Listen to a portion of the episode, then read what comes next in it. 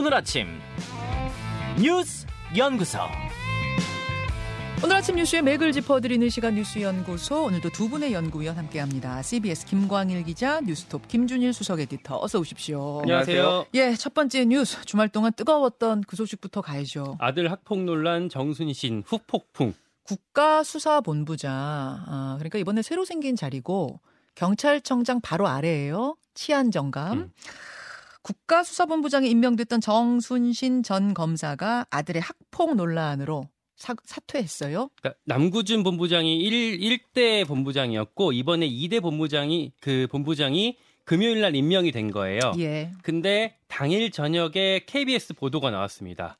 정순신 이 지명자의 아들이 2018년 학폭으로 전학까지 전학까지 갔던 사실이 드러났다 이렇게 나, 왔고요 음. 어, 집단 따돌림의 우두머리 역할이었다라는 학교 관계자 증언까지 나왔어요. 당시 피해자는 극단적인 선택까지 시도한 것으로 전해졌습니다. 그렇죠. 그리고 나서 바로 판결문까지 공개가 됐어요. 예.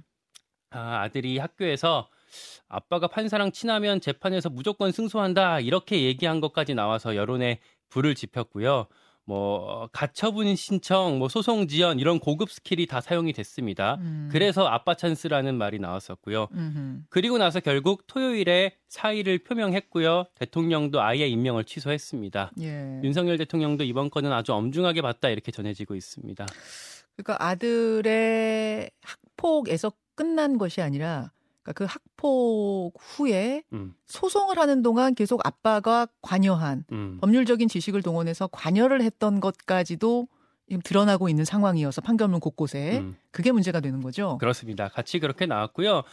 어, 이제 그 흑폭풍으로 나오는 거는 검증 실패 얘기를 하지 않을 수가 없어요. 이 KBS 보도가 처음 나온 게 아니었거든요. 5년 전에도 KBS 보도가 있었는데 뉴스에 정순신 이렇게 실명은 안 나왔지만 당시에 검찰에서 알만한 사람들은 다 알았다고 해요. 음. 근데도 왜 이렇게 체크가 안 됐냐? 본인이 누락했다는 거예요. 검증 질문지에 이 부분이 검증 대상에 들어간다면서요? 자녀나 부인 뭐 이런 가족의 검증 질문지를 제가 그 페이지를 뽑아왔는데요. 예. 본인 배우자 또는 화면에 직계... 한 번만 보여주세요. 예. 이렇게 있거든요. 네, 좀 당겨 주십시오 카메라를. 예, 이게 그 후보자가 써야 하는 질문지입니다. 네. 이 밑에 보면 본인 배우자 또는 직계 좀비 속이 원고 피고 등으로 관계된 민사 행정 소송이 있습니까? 이 질문이 있는데 음. 그럼 여기에 예라고 썼어야 됐거든요. 그렇죠. 그리고 밑에 내용을 기재를 했어야 되는데 그냥 아니요 체크하고 넘어간 거예요. 어, 분명히 필터링을 하려면 할 수는 있었는데 자신이 일단 속였군요. 네. 그리고 나서 어, 이거를 이제 본인이 속이더라도 검증이 다음에 추후에 있었어야 하는데 그게 제대로 안 됐고요. 예. 검색만 제대로 했어도 막을 수가 있었어요. 무슨 얘기냐면 당시 소송했을 때 그 법정 대리인으로 아빠가 참여를 했었거든요. 음. 그러면 판결문 대법원 검색 시스템에다가 정순신 이름만 썼어도 이 판결문이 나오게 되어 있어요. 그 법정 대리인이라 하면은 보호자 역할을 한, 하는 걸 이제 아빠가 했다는 거죠? 네. 예, 그때 예, 이름이 법정에서. 들어갔기 때문에 할 수 있었는데 여러 트랙에서 다 검증이 구멍으로 드러났습니다. 자, 이게 그러니까 인사 검증 시스템에 문제가 하나 드러났고 또 하나는 또 서울대로도 불똥이 튀었더라고요. 네, 그러니까 그 그러니까 최근에 나오고 있는 얘기인 건데 학폭으로 전학 갔던 아들이 서울대로 진학을 했었거든요. 예. 근데 강제 전학 같은 경우에는 지침상 생기부에 기재가 돼요. 네. 그리고 그 생기부가 입시 때 입시 때 당연히 대학까지 제출이 됐을 거거든요. 음. 따라서 어 서울대도 그, 그걸 알고도 이걸 합격을 시켰던 거냐, 아니면 몰랐던 거냐, 이런 논란이 나오는 거고. 일단 수시는 아닙니다. 처음에는 네. 수시 전형이라는 얘기가 있었는데 수시 아니고 정시긴 해요. 정시는 수능 100%죠. 다만 학폭 같은 것 같은 이게 중대한 결격 사유가 있으면 정시에서도 걸러진다 이런 규정이 있어요? 그렇죠. 감점이 된다 이런 규정이 감점 있다고 규정이. 있어요. 네. 그러다 보니까 이런 논란이 계속 불붙었고 일각에서는 뭐 저 예전에 뭐 조민 어, 씨 같은 경우랑 마찬가지로 뭐 입학 취소해야 되는 거 아니냐 뭐 이런 얘기들까지도 어, 나오고 있습니다. 뭐 핵심은 이거겠네요. 감점 규정이 있는데 감점을 시켰고 시켰지만 원점수 수능 점수가 높아서 그럼에도 불구하고 합격했을 수도 있고 음. 아니면 감점 규정을 제대로 적용 안 했을 가능성 이러면 음. 이제 문제가 되는 뭐 거고. 외압이 작용한 거 아니냐 이런 의혹까지 같이 따라 붙는 겁니다. 아, 김준일 대표, 뭐 바로 네 사퇴를 하긴 했습니다만 후폭풍이 계속되네요. 이게 그러니까 주말 사이에 폭풍처럼 왔어요. 이게 금토일 그래서 지금 월요일까지 그리고 지금도 후폭풍이 이어지고 있는데 일단 크게 보면 한 세 가지 정도를 우리가 알 수 있을 것 같아요. 예. 그러니까 대한민국은 어, 검찰이 장악하고 있구나. 소위 말해서 검찰 고하고 있구나. 좀 거칠게 얘기하면 그런 건데 여기에 이제 국가수사본부가 경찰이 수사하는 기관인데 물론 검찰이 올 수도 있습니다. 근데 경찰 내부에서도 여러 명은 지원을 했는데 지금 정순신 검사만 전 검사만 단독으로 올렸다라는 거예요. 그러니까 다른 사람들은 그럼 그 정도로 떨어지는 것이냐. 그러니까 지금 뭐 금감원장이 검사라든지 이렇게 검사들이 요직으로 가는데 대부분이 윤석열 대통령하고 같이 근무를 한 경험이 있는 검사들이 지금 요직에 가는 이런 현상들. 이게 이어지는 건데 두 번째로 인사검증 시스템이 제대로 됐느냐.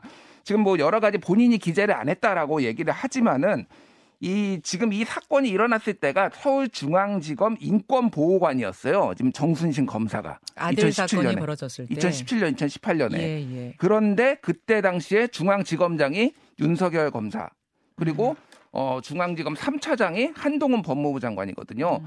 물론 뭐 이게 회사 내에서 일어난 일은 아니니 모를 수도 있지만은 아까 얘기했듯이 이건 검사들은 아름아름 다 알고 있었던 거고 언론 보도까지 실명은 아니지만 됐던 사안입니다. 그러면 이거를 정말로 제대로 검증할 의지가 있었는지 검사라서 이거 제대로 뭐 이거 검증 안 한 건지 뭐 이런 문제들이 또 있는 거죠.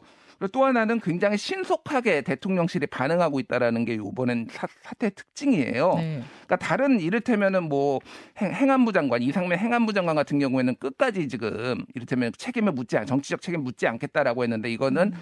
이런 사실만으로 지금 바로 이제 낙마를 시켰잖아요. 음. 일단 본인이 대통령실의 반응은 본인이 이거를 누락해서 속이려고 했던 것에 대한 약간의 분노 대통령의 분노가 있었다라고 하는데 최근에 이제 그 송혜교 씨가 주연한 넷플릭스에서 이제 어, 방영하고 있는 더 글로리라든지 이런 네. 학폭 문제가 상당히 사람들한테 관심이고 민감한 사안이니까 음. 여론에 조금 굉장히 악영향을 끼칠 것 같아서 빨리 조치했다 이렇게 볼 수가 있는데 이미 뭐 그 학부모들 커뮤니티 이런 데에 음. 이게 굉장히 크게 불붙었기 때문에 이게 음. 잘못되면 지난번에 왜 저 뭡니까 그 학교 초등학교 입학 논란으로 크게 불붙었던 음. 그 사건의 이탄이 될 수도 있다 해서 빨, 빠른 진화가 있었던 것 같아요. 그렇죠. 그래서 조금 아까 전에 김광현 기자가 설명을 했지만은 지금 이게 문제가 어 2018년 3월에 처음 전학 어, 조치가 이제 내려졌는데 네. 2019년 4월 1년 1개월 뒤에 이제 확정이 됐거든요. 그동안 이거를 소송으로 시간을 끈 거예요. 뭐 시간은 뭐 물론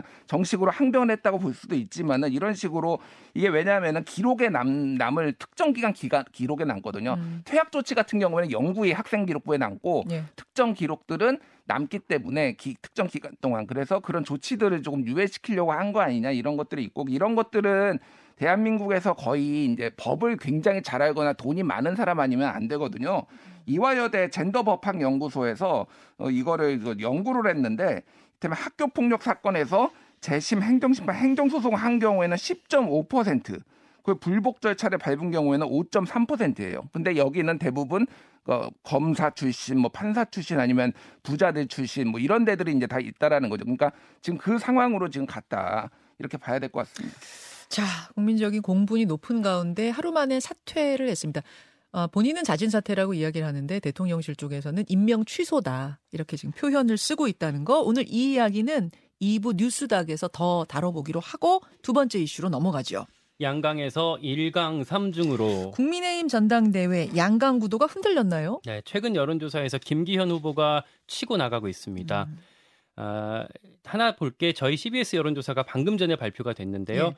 어, 조원 CNI에 의뢰해서 지난 금요일부터 일요일까지 전국 성인 남녀 1,535명, 이 중에서 국민의힘 지지층 613명 대상으로 조사한 겁니다. 예. 김기현 후보가 49.3%로 거의 과반 가까이 나왔어요. 어. 3주 만에 17.2%포인트가 올랐고요. 같은 조사로 3주 전과 비교했을 때 17.2%포인트 어, 상승. 김기현 후보가 이렇게 많이 올라가다 보니까 안철수 24.1, 천하람 12, 황교안 10.7로 다 조금씩 아, 아래로 깔렸습니다. 이것뿐만 아니라 최근에 여론조사가 다 비슷한 흐름이거든요. 음. 김기현 1강에 안철수 천하람 황교안 이렇게 나란히 따라오는 그림이고요. 네. 그래서 관전 포인트는 이제는 자연스럽게 결선 가냐 마냐 요 대목이 되겠습니다. 아하. 그래서 저희가 이 여론조사에서 결선을 가정한 질문도 했는데요.